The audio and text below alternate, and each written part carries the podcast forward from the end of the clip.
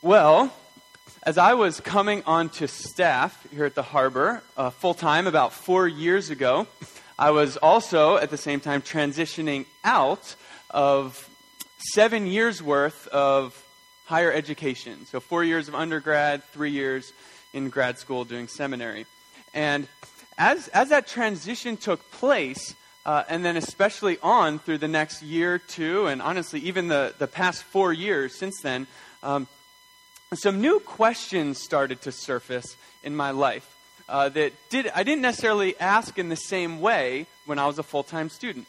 Uh, a lot of these questions had to do with this issue of what really is success. Um, I found myself questioning, you know, is, uh, is success really about making a certain amount of money and how much money I can make? And uh, these were things I just, I felt myself starting to go there, um, really wrestling through this question, especially at the time I was, I was raising support to be able to do college ministry full time here. To ask myself, is that what success is all, all about? Is it attached to kind of money? Is it, or is it forward advancement? Is it really advancing career wise, vocationally? Um, all there are a bunch of different questions. Um, at the core of it, though, is I would find myself at the end of the day thinking, you know, what I'm really longing for is that when I put my head on the pillow at the end of the day, that I could hear God saying, Well done, good and faithful servant.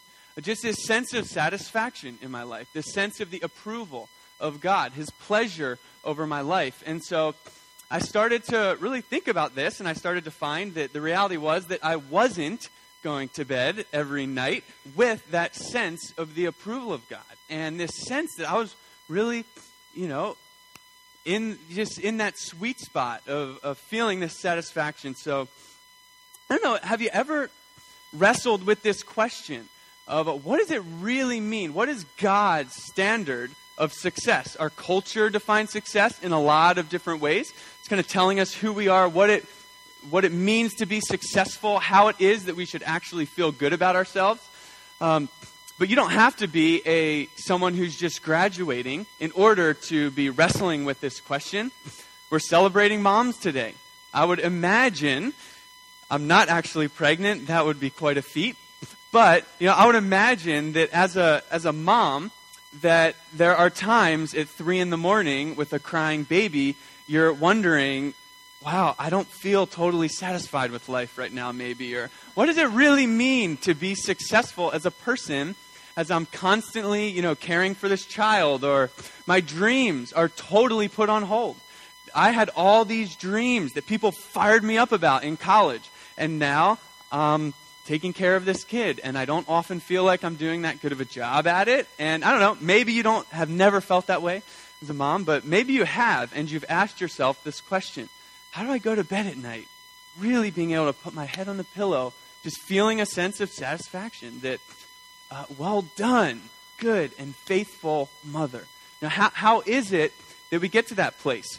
Maybe as a student, you're wrestling through it right now in the middle of finals. You know, is it your grades that define you? Is it your grades that will determine your future? You know, is that what it will is that what will ultimately matter? Whether you can be successful before God and others.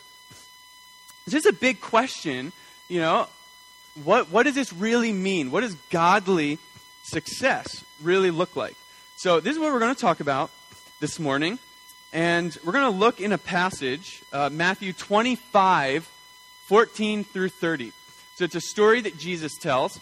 We're going to look at this. This is one of the main places over the past four years where God has spoken to me and really met me in this question God, what is it?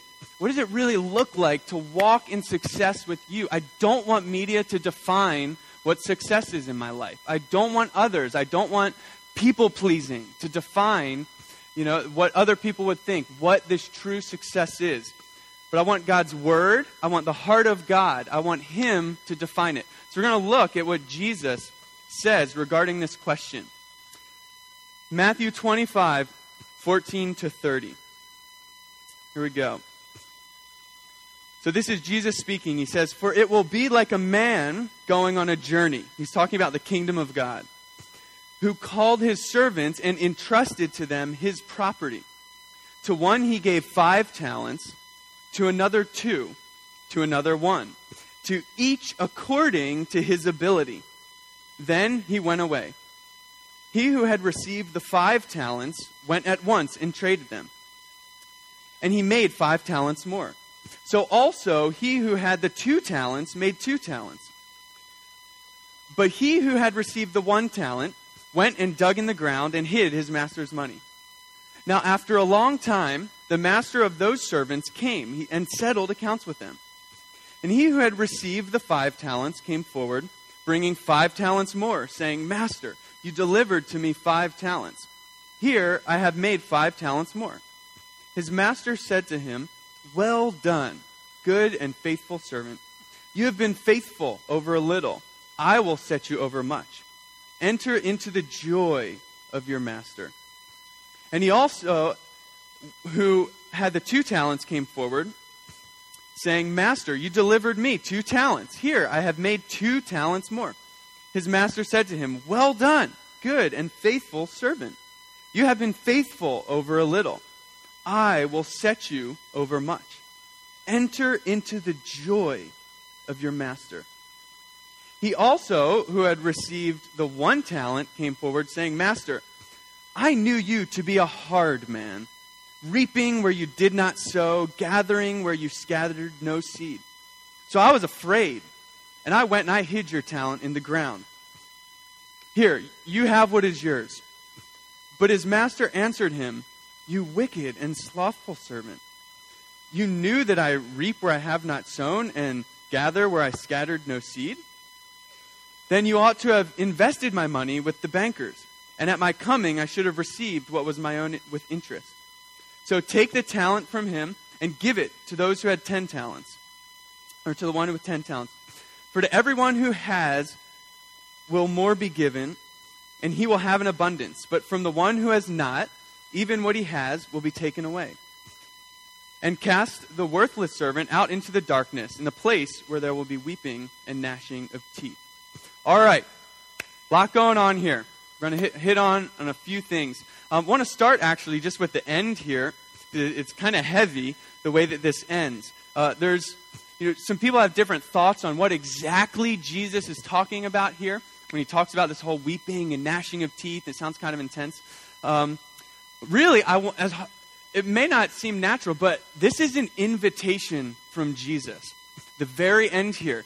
Because he's saying, if you don't live the way in which I'm calling you to live, this is always the heart of Jesus, by the way, on, on when he's speaking in the Bible and still today. Saying, I'm telling you this story, this parable, and if you don't learn to live according to the lessons of it, you're going to experience a lot of regret. And, you're at, and it's actually going to be more than that. It's going to be, you're going to experience pain and anger and regret in your life. So let's all receive the invitation of Jesus today to take heed to what Jesus is trying to communicate through this parable so we don't end up the one who has a lot of regret because we didn't, uh, we didn't put what Jesus was saying into practice in our lives. He's so for us. What Jesus is calling us to is to walk in life and fullness of life.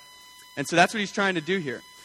So we're going to first look at this unfaithful servant, okay, in this passage. Again, we're, we're asking this question what does it really mean to experience success in life? What, what is God's definition of this? How does He view it? So, we're going to look at this kind of negative example first, kind of the unfaithful one, the one that was not a success in, in God's eyes. Um, so, what did he do here? Okay, let's see. 14, 15, he was given, you know, he was given one talent. Uh, he goes away. He doesn't put it, you know, put it to work like these other these other ones, these other servants. Um, he digs it in the ground and he hides his master's money. Now you may first be thinking, oh well, he's being safe. He's being wise with this investment. Um, in the context of this passage, that's not at all what he's doing. What he's doing is basically saying, I don't really care about what's been given to me. I don't really care about the master's possessions. It doesn't really matter to me. It's an inconvenience. I'm just going to bury it in the ground. And then whenever he comes back, he can have it back. And so, what, with the five, two, and one, all of these in that day were actually fairly large sums of money. And so, in, in that time, if you had that much money, to put it into practice, to kind of put it to work, as this passage says, most likely, it would, it, not most likely, it would have been pretty easy to reap a pretty big return and uh, to make a profit on that. And so, this one, he's not being really wise and, and risk averse. There wasn't a whole lot of risk for any of these three. What he's saying is, I don't really care. And so, so it's sort of like a slap in the master's face when the master comes back and he has this whole response. You know, isn't this interesting? We, we want to learn from why did this first servant, you know, respond this way? And a lot of it is because of how he viewed the master. So let's look at this. He says, he, the master comes back, he gives him the talent. He says, um, You know, I went, I hid your talent in the ground. Here, you know, have what's yours.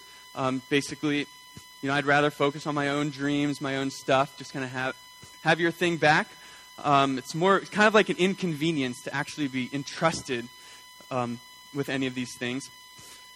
So he says, I knew you to be a hard man. Now, this word uh, actually means it's like harsh, strict, difficult to please. Uh, this is the essence of the way that this servant viewed the master this really hard man.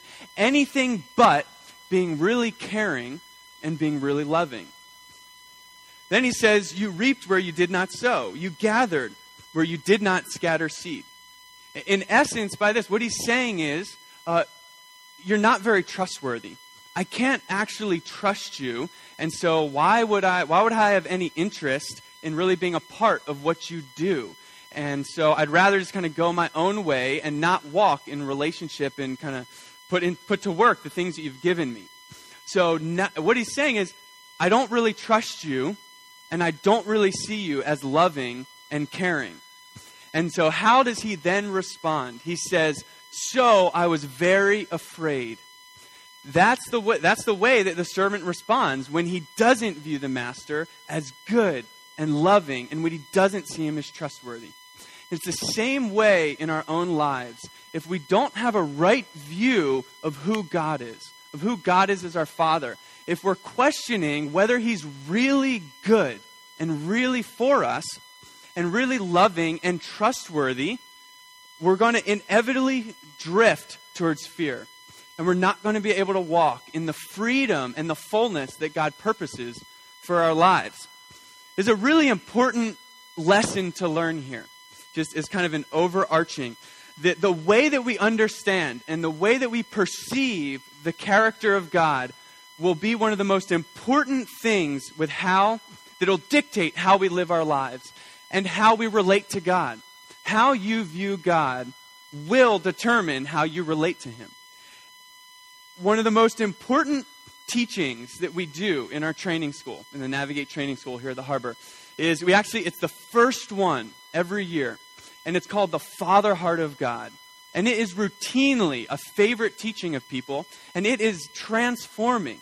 The essence is okay, so God in His Word, in, in the Bible here, He shows Himself to us, maybe primarily, but one of the main ways is as a perfect Father. Perfect Father. That's how God shows Himself and refers to Him to us. That's the picture He paints for us. And yet, what happens is that in our lives, because of our experiences with imperfect fathers and parents and authority figures, that we actually start putting on God things and um, views about Him that aren't true to who He is. And we pick up these things over the years. And that's why I pray, you know, as we go in, Lord, you know, hit the reset button on our lives because we experience these things with fathers and authority figures and pastors and all these things people let us down, and we start to get this view of who God is that isn't actually who God is. It's not the perfect father. Even as I say father, some people, you know, immediately think, well, I had a distant father. I had a father who abused me. I why would I wouldn't want to understand God as a father? That's not a good thing at all. But what God is referring to in, in the word is a perfect father. And so he wants to help us understand him as the perfect father. You know, so sometimes your lack of intimacy with God may not be because of God. it may be because of issues in your own soul and ways that you've never fully received the Father heart of God. And you've been projecting things on Him that you experience with your own earthly father. It's so important that along the way in the journey of our lives, we're learning to relate to God as a perfect Father. This is something He wants to do in every one of our lives to bring us on a journey of showing us who He really is as the perfect Father in heaven. Sometimes this will take a little work.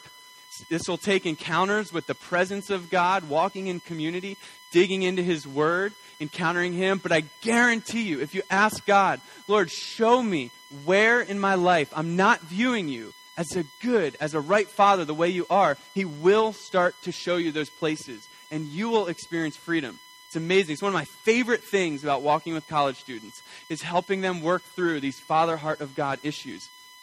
Because the reality is that God's not harsh. God's not like this unfaithful servant viewed him. He's not unreliable. God's not the one who abused some of you in this room who have been abused. He's not the one who's distant and doesn't enjoy spending time with you. He's not the one who criticized you growing up. He's not the one that, you know, left the family. God is a perfect Father. He wants to reveal that to us. Even this morning, God wants to give us a fresh revelation of who He is as a perfect Father. So even as I'm preaching up here, if you start getting revelation about how God actually is to you in ways that you're not seeing Him right, tune me out, start journaling, start writing stuff down, receive what God, because that's been our prayer, is that God would show you who He really is. Because as a perfect Father, He is completely trustworthy. He really is. He's unconditionally accepting. He cares about every intimate detail of your life. He actually does care about uh, the clothes that you pick out in the morning. He's not obsessed with it, but he wants to be let in because he cares about the details of your life. He is such a good father. He's so good. He's so loving. He's so caring. He cares about the desires of your life. He cares about the stress that you're carrying as you go into finals mode. He cares about the fact that you're not really sure what the next step in your life is going to take. He cares about the grieving the questions that you have as you've lost loved ones over this past year. He cares about you as a mother in the places where you feel insecure, in the places where you're wondering whether you're doing a good job mothering and the insecurity. He so intimately cares about every detail in our lives. And yet, if we don't view God rightly, our fear and our misconceptions of who He is are going to keep us from walking into the destiny that God has for our lives. Can we trust God? Do you trust Him? It's not a minor issue, it's really one of the issues of your life. Is can you trust God as a good father to direct your future, to speak when he speaks, can you trust him to walk in obedience? Because if you don't trust him, you're probably not going to walk in obedience. They go so hand in hand that we know God rightly for who he is? Have we encountered the Father heart of God? So, this is the key thing from this passage that leads this, this unfaithful servant to a place where he doesn't get a very favorable response from the master. Is that he didn't understand the master uh, rightly. He had a misconception about who the master was. It led to fear, led to disobedience. Ultimately, as I'm at least describing it this morning, a really an unsuccessful life. But what will lead to a life that is marked by godly success, that is marked by success? Well, let's look at the interaction with these two faithful servants. And again, as we're reading this, be thinking, and we're talking about this, be thinking about where is the heart of God seen here? Where is actually the heart of God? That's what this parable is doing. It's showing us this is not what God's like, the response, this whole interaction with the, the unfaithful one and his view, but here's what God is like. So, how does the master respond? He's given five talents to the one, two to the other. And, and they've put these to work. And uh, we're going to talk about that in a, in a little bit, just what that exactly means and looks like. But how does he respond to them? He says, Well done, good and faithful servant. Affirmation. affirmation from this master. You know, God wants to bring affirmation in our lives, in the places where we're walking in faithful obedience to Him, where we're walking with Him. It is the heart of God to bring affirmation over us. Maybe you, again, maybe you didn't have a father who ever spoke affirmation over you, so it's hard for you to hear God's voice on a regular basis speaking affirmation over your life. Then he says, You have been faithful over a little, I will set you over much. This is, this is trust and increased responsibility. God is wanting to increase our responsibility in this life. So you have a desire, you know, to do great things, to change the world. Amen. That's one of the reasons I'm doing college ministry is because I want to see college students get a desire to change the world because it's in all of us. So God wants to give you further responsibility in order to change the world. It's so good. But he wants to be able, he needs to be able to trust you in order to change the world. And the way that it works in the kingdom, the way that Jesus talks about this, is that you need to learn to be faithful in the little if he's to trust you with much. It matters, you know, it matters more how God sees you and what God thinks about you than it does what your boss thinks, than what your resume says, that what grades you get. Any of these things, it is unbelievably, that's the wrong word for it. It's just massively more important that God can trust your heart, that you walk in integrity that is so much more important than any of the externals that you think may bring you forward advancement in your life. You know, a parent loves deeply a four year old. The mother's here, if you, or if you have a child, but would not trust that child behind a car, you know, behind the steering wheel of a car. And it's similar the way it works with God in us, that He wants to get us to a place where He can trust us to, you know, have a license someday and be able to drive and have some of that, you know, but He has to get us to a place where He can trust us behind the wheel of the car. Otherwise, we're going to cause incredible damage. When I was mannying, back in the day as the Lord was teaching me to be faithful in little during my seminary years. I felt God led me to do this job. It was very glamorous. And uh, just this one, one little picture where God was teaching me about being faithful in little because He wanted to entrust me with more. And it was this. Um, I, so I managed for this family, and they, they trusted me a lot. And um, so, you know, they would just have, like, I remember this, I remember this one moment uh, all their like financial statements and bills and things are just sitting out on the table when I was there one afternoon. And I remember just thinking to myself, like, wow, it, you know, it'd be, you know, you just get that thought, like, I wonder how much they make. Like, I wonder, I, I just, I'm curious. I wonder what their bills are like. And, um, and I remember just being like, wow, it would be so easy to just even like let my eyes just like glaze over that section, and I might like pick up something interesting, you know. And um, but yet, you know what kept me from doing that, and what I felt like the Lord met me in that moment, and it was not I shouldn't do this. It it wasn't this is wrong. You know what it was is. Lord, I'm not supposed to look at this. They haven't entrusted me to know their financial matters. God, how will you ever trust me with the finances of a church as a pastor, with a family, with a wife? How will you trust me if I can't be faithful to keep my eyes where they should be? And uh, right now, like, how will you trust me, Lord, if I can't be trusted in this little thing? How are you going to trust me with more? And it was a moment where I experienced the fear of the Lord in the good sense of the fear of the Lord. It's another teaching um, we're not to be afraid of God, but we're to have an, a, a respect for Him that leads us into obedience to Him and brings intimacy and joy.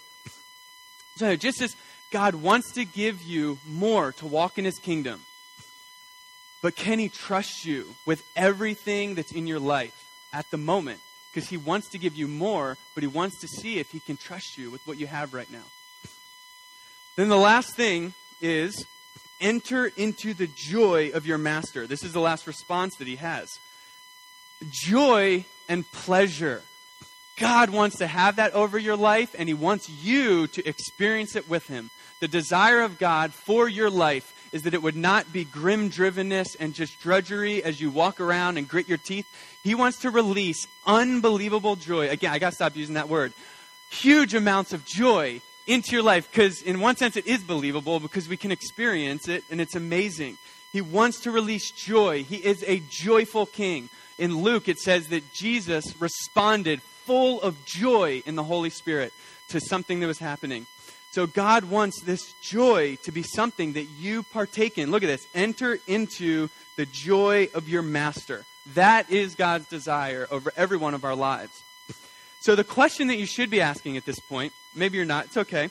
But the question that I was asking at this point is how do I get it? How do I walk in these three things? How do I get to the place where God can say, Well done, good and faithful servant? Again, it's done deal. God loves you, He is for you, He is good, the Father heart of God. But for God to be able to trust you with everything, for you to really walk as a faithful servant, it's not necessarily that done deal. Yes, He loves you, He meets you in it, He pours out love, but He is calling for a response of obedience to Him and to walk with Him. And so we're going to look at that, what that looks like. So, how do we get to this place where every night we can put our head on the pillow and, sit, and just hear the affirmation from heaven? Well done, good and faithful servant. You've been faithful with what I've given you today. Enter into my joy. It's what He wants to speak over every one of us. And He's cluing us in right here. So, what happens? Five, the one with five says, Hey, here you go. I got, I got five. Five more. Two says two more. Um, now, initially, we might be tempted to think that it's because the one with five earned five more that the master says, Well done, good and faithful servant. And the one that got two gives two back. And that's why. But in reality, that's actually not what this passage is saying. That's not what faithfulness looks like here. I'm going to let you know why. It has everything to do with how these servants responded, not the result of what they what they earned. It has to do with how they responded. Now, how do I know this? This phrase is really what this whole passage hinges on. To each according to his ability. Now, we might read that initially and actually think like, well, that's not fair. God's not fair. Why are some getting five? Why are some getting two? What the heck? Well, the word for ability there is this Greek word, dunamis. And it actually means the ability to carry something out. It's the word from which we get power. It's an awesome word might, strength, ability, capability. So, as the master is giving these talents, don't miss this. He's only giving them that which he knows that if they simply do, if they simply do this thing that it says here, that um, let's see, if they simply go at once and put it to work, they will turn, they will bring five back. He's only giving them what he already knows they have the ability to do. That's what this word means. He's saying, I only give the one that can earn five back, I'm only going to give them five. And, and I'm only going to give the one two, two. And um, so this is, this is huge because what God's looking for is this type of response where we take what he's given us and we just we just walk in obedience. And we walk in faithfulness. So success this is this is my awesome neil hubacher. Success is responding to god in faithfulness. It's amazing that he only gives the one with um, with five, or the one with two, because he's not giving them more than they can handle. He's giving the one two, two, because he knows that that's what he has the power. So everything that you have in your life, whether it's your gifts, your talents, your career, all these things, he's giving you what he knows. If you walk in faithful obedience to what he's called you to, he knows that you'll be able to, that he'll take care of the results and he'll take care of what comes of what comes about. Are we responding to God in faith? It's a response to God. It happens in the place of relationship. Now, what is the best example? Is, we're, we're going to kind of conclude right here. And we love Jesus at this church. Who's our best example of this model of faithfulness is Jesus. Know, he didn't live his life in order to try and make all these results happen. He lived his life in a response to his relationship with God. The way that he, his life, actually, you don't look at it and think, wow, Jesus' life, like, that was so successful. By that day, his life would not have been a life of utter success. He poured his life primarily into 12 people, and then at the end of his life uh, on this earth, they scattered and flee and go the other direction. And even as he's like, you know, right before he goes to the cross there, they're still like clueless, which just, that's another thing. I don't understand that exactly, but they're still clueless. They don't even know all of what's going on. And um, so that would, could probably be a little discouraging, not the most successful thing. You know, he didn't nail the leadership, pour in these people, get them released and equipped. And, but ultimately, it's amazing that that does happen. You know, they try to, the success of the day, they tried to get Jesus to become this big king and rule and set up a kingdom, and Jesus just keeps rejecting it and going the other direction. He was constantly walking in relationship with the Father because he knew who the Father was. He knew that his Father was so good. And he knew that the Father's will, the Father's plan for his life, was ultimately what he needed and what was best for him and what was ultimately going to be success in God's eyes. And so I see Jesus in the Garden of Gethsemane at the end of his life saying, you know, God, is the cross really what you're saying is success? God, if there is a different way, please. To me, yeah, I think even Jesus is saying, Father, the cross is like the definition of an unsuccessful life. This is for the people who are absolute rejects and have failed, failed society, failed others.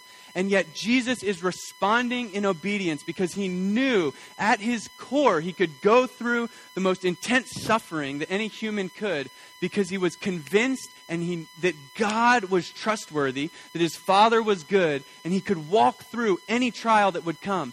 And isn't it amazing that we know the end of the story? That Jesus' life was the ultimate success. He restored humanity's broken relationship with God by dying on a cross, and then God raises him, his father raises him from the dead three days later, not because of anything Jesus had in, an, in his own ability. The full result was what the Father did in Jesus' life because he walked in faithful obedience. And so, will we be like Jesus as a people?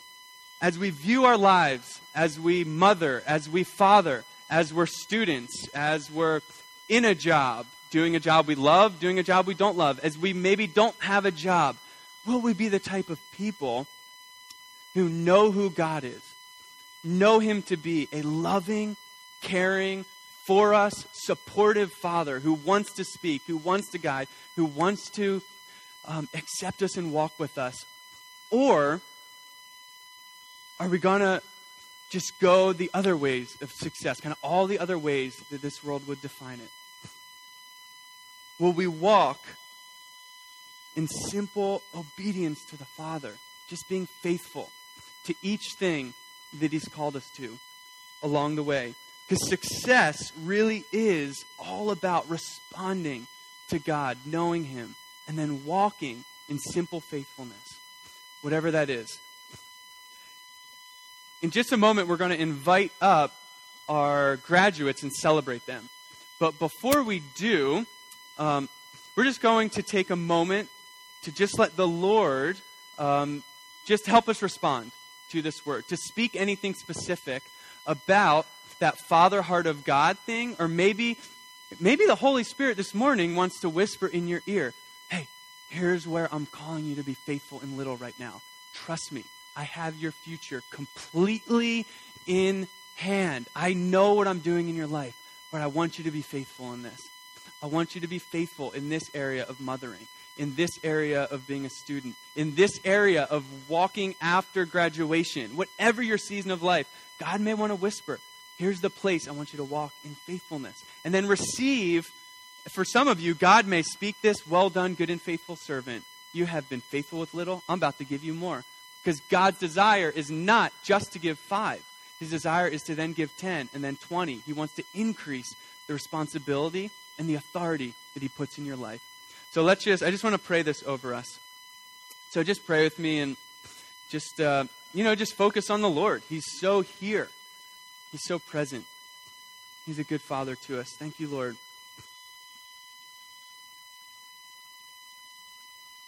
So, Lord, we just wait, we just pause for a second for you to speak to us, for you to show us how we respond to this invitation from Jesus to enter your joy. Lord, let this not be a heavy, like a heavy message. Let this be a freeing message. You're only giving us that which you know that if we just walk in simple obedience to you, that we'll reap a huge harvest. And you'll bring the results, and it'll be defined by you. So God, we just we just wait on you. You're such a good father. Just like Jesus, who for the joy set before him endured the cross. That even in the greatest cross that we bear, there's joy for us as we walk with you, as we respond to you, as we know you for the good Father that you are. Help us, Lord, to experience you, to have full encounters with who you are as such a good Father. Thank you, Lord. Amen.